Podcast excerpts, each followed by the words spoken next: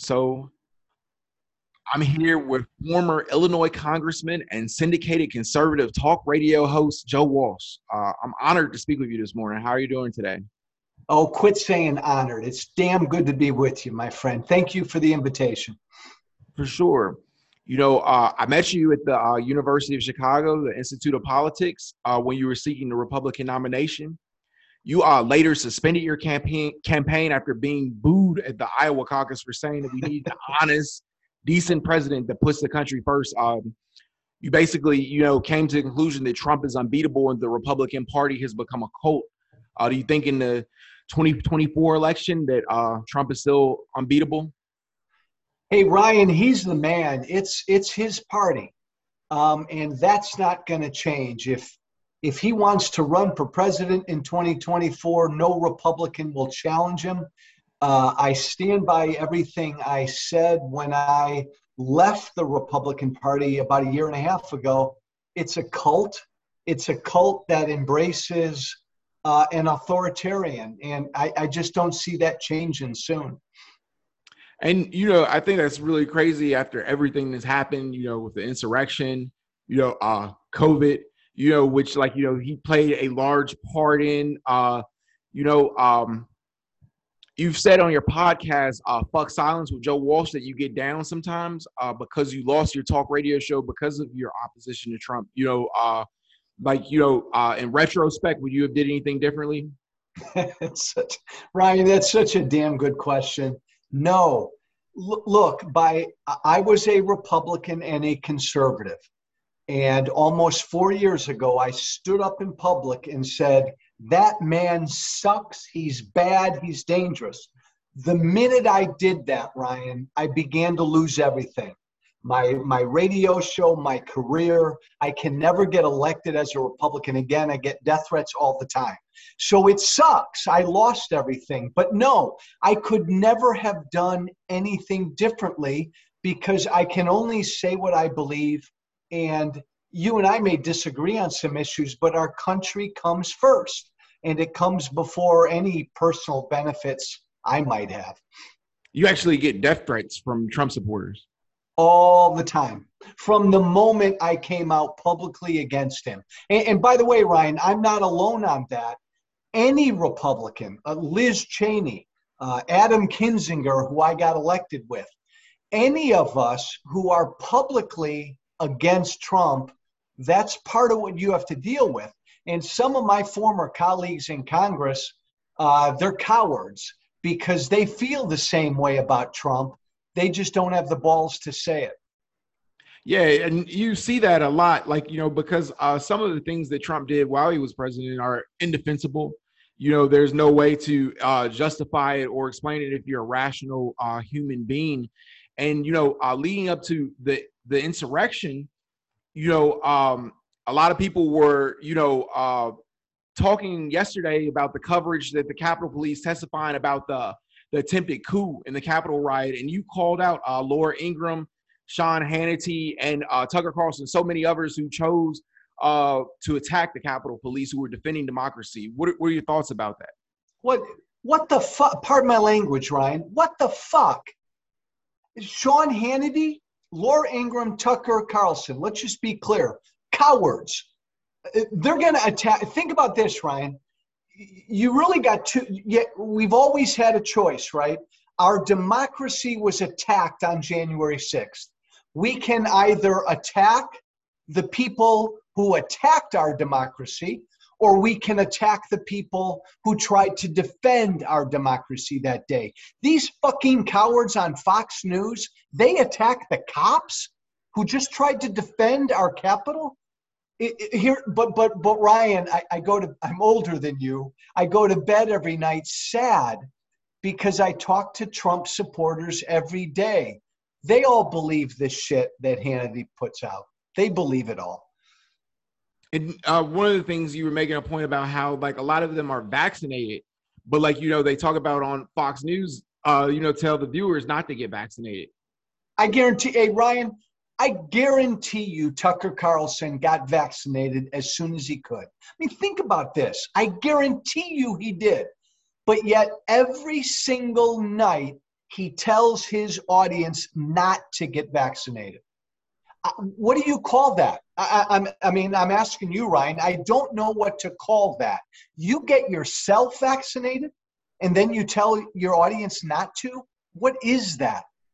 It's hypocrisy, and uh, there's a, there's a lot of hypocrites. Um, you know, uh, speaking of hypocrites, you know Charlie Kirk, he went on a tirade against uh, Simone Biles yesterday. You were actually um, on the Turning Point USA advisory board, but left because of the organization becoming uh, intertwined with the Trump administration. You said on Twitter yesterday you were sorry that you helped Charlie Kirk get started. Charlie Kirk get started.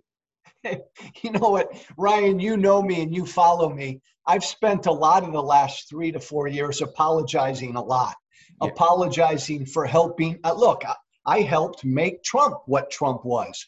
Um, I, I helped seed the ground for a guy like Trump to come. And I, I have to live with that. And I do everything I can every day to make up for that. Same thing with Charlie Kirk. I knew the guy when he was in high school. I helped get TPUSA off the ground. Um, I believed uh, Ryan in the original mission of TPUSA. I know Charlie Kirk well. He sold his fucking soul to Trump. He's not alone, but he did that. And the, the minute Charlie did that five years ago, I left TPUSA uh, because it no longer stood for its original mission. Now, this guy, Ryan, you nailed it. He, goes after that heroic gymnast, what, who, by the way, could kick his ass. But, but Charlie Kirk is all about the grift. He's probably the worst of the grifters. Yeah, uh, I, I don't know, like you know, if he's like necessarily the worst. Uh, I've met Charlie Kirk, and I don't think he's he's necessarily uh, the worst of individuals, but like I was kind of like offended by his statements about Simone Biles, and you see this a lot of times, like with different conservative commentators who I believe are are decent people uh, deep down. I, I think like some of the things and stuff, everything they they can't believe all the things that they spew, uh, like on social media sometimes. Do you think that it's a lot of times like people fighting for attention, like you know, just to get clicks? Like, you know, hey, hey, Ryan, I know all these people well. I think it's half and half. I think it's partly the the world they're in, and the more outrageous you are, the more clicks you get. And uh, you know, there was a day back when when I would do some of that as well. But they also believe some of this shit um, because they're part of a cult. So they follow the cult leader. Donald Trump, Ryan, came out a week ago and said it's a really good thing our women's soccer team lost. And so now you've got members of the GOP cult cheering against American Olympic athletes. Right. Like, you know, uh, it's kind of outrageous. I think, like, you know, um, and a, a lot of uh, that becomes because, like, there's there's a, a whole divide in the Republican Party where uh, they don't want anybody to protest like systemic racism. I was looking at something that you said yesterday, specifically on Twitter, where um, systemic racism can exist and all Americans aren't racist, basically. And like, you know, those aren't like, you know, contradictory statements. And I, I agree that with that. I don't think like most Americans are racist. But yet but yet ryan and i've learned from i learned the last four or five years talking to black american men and women i opened my eyes and i learned that there still is systemic racism. Ryan i don't know what you think. I think most cops are decent public servants but i guarantee you cops don't treat black lives like they treat white lives those things aren't contradictory but that's an example of systemic institutional racism. You cannot be a Republican today, Ryan, and admit that. You just can't. And that's uh you know I think like one of the big issues uh you said like I think at the um the Institute of Politics you were talking about how like you know uh you feel politically homeless. Do you still feel that way like you know uh like you know even like you know with upcoming movements like uh the Serve America movement for instance? Yeah, I look, uh, again, I'm an old fart. I'm an old white guy. You're young. You got a lot of life ahead of you. Um, I've been a Republican my whole life. That window, that door has shut. Um, I, I can never be a Republican again. I respect the Democrats, but on policy, I'm not a Democrat. I hope, Ryan, someday soon, we have a viable third party, a center left, center right, let's get some shit kind of done party. I think that's where most Americans are. But until something like that comes around, I, I don't have a party to belong to. It's kind of a weird feeling. No, like I could uh, totally understand that. Uh, like, what do you think was like the shift in like your thinking? Because like you know, you've made like you know some outrageous remarks that you've apologized for in the past. You know, uh, like one of the things at the Institute of Politics, you said like the person that you would probably apologize first to would be Barack Obama. Because, Amen. and like you know, because like you know, um, obviously you question him about his citizenship and uh, you know, you made some other like you know uh, remarks and stuff, everything that were kind of questionable. Like, what was the shift in your thinking and stuff that? Well, you know what, Ryan, and I don't know if I mentioned this, but but Trump really Trump woke me up. Trump, the election of Trump was like somebody poured ice cold water over my face, and I had to do some real self examining. Like, did I ever sound like him? I went to Washington 10 years ago, Ryan. I was all about policy, fighting for the policies I believed in. Obama was president. He and I disagree on most policies. Sometimes I let those policy disagreements get personal. Uh, and I've apologized to the former president. Um, Trump does that every day. So, so watching Trump for five years, uh, really kind of scared me straight. It, it forced me to change my tone and look at where I helped divide this country. I still believe the things I believe on policy, but I don't engage in that ugly personal stuff anymore. Uh, talking about policy, so like in 2018, um, I guess actor Sacha Baron Cohen he posed as a fake Israeli anti-terror expert on Showtime's Who's America, and uh, he got you to voice your support for arming children as a solution to school shootings.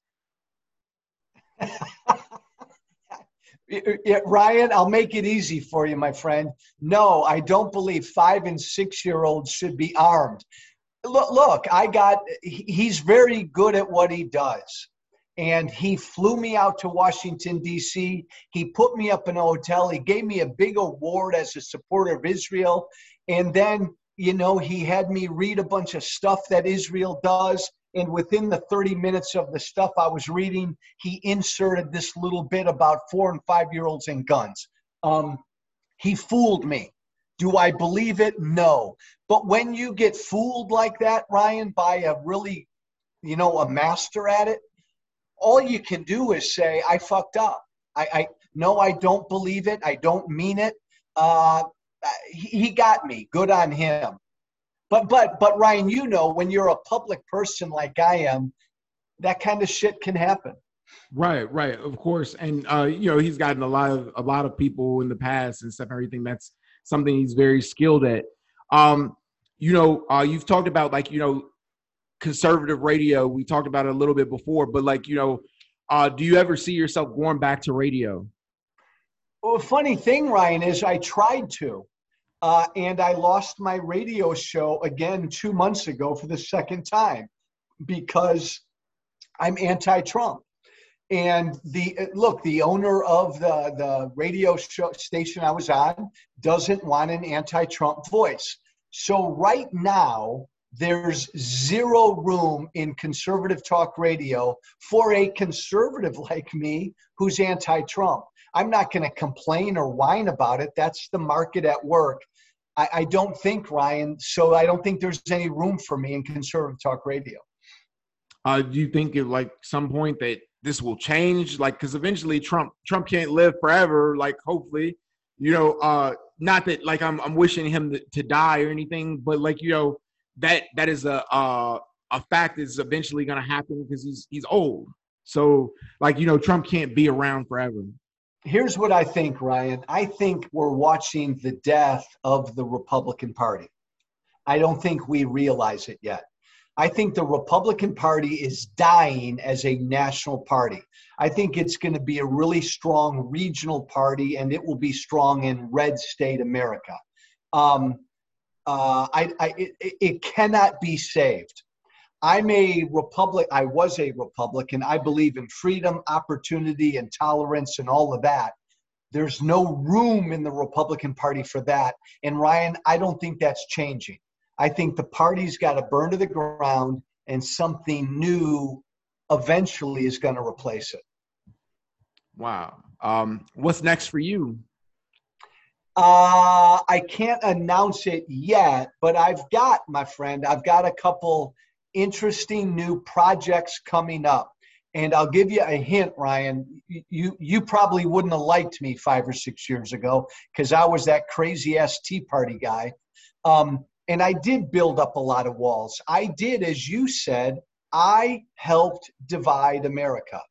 I'm I'm going to launch a couple projects to try to help to heal the divide, and you'll learn about it hopefully in the next couple of weeks. Man, that's amazing. Uh, you know, I think like you know, um, I learned a lot, like you know, from you, like seeing you speak at the Institute of Politics, and yeah. you are the voice of reason because um, I, I like the, the the concept of a lot of the things that go on in the Republican Party is like as far as free market capitalism, but you know, I'm turned off by some of the xenophobia.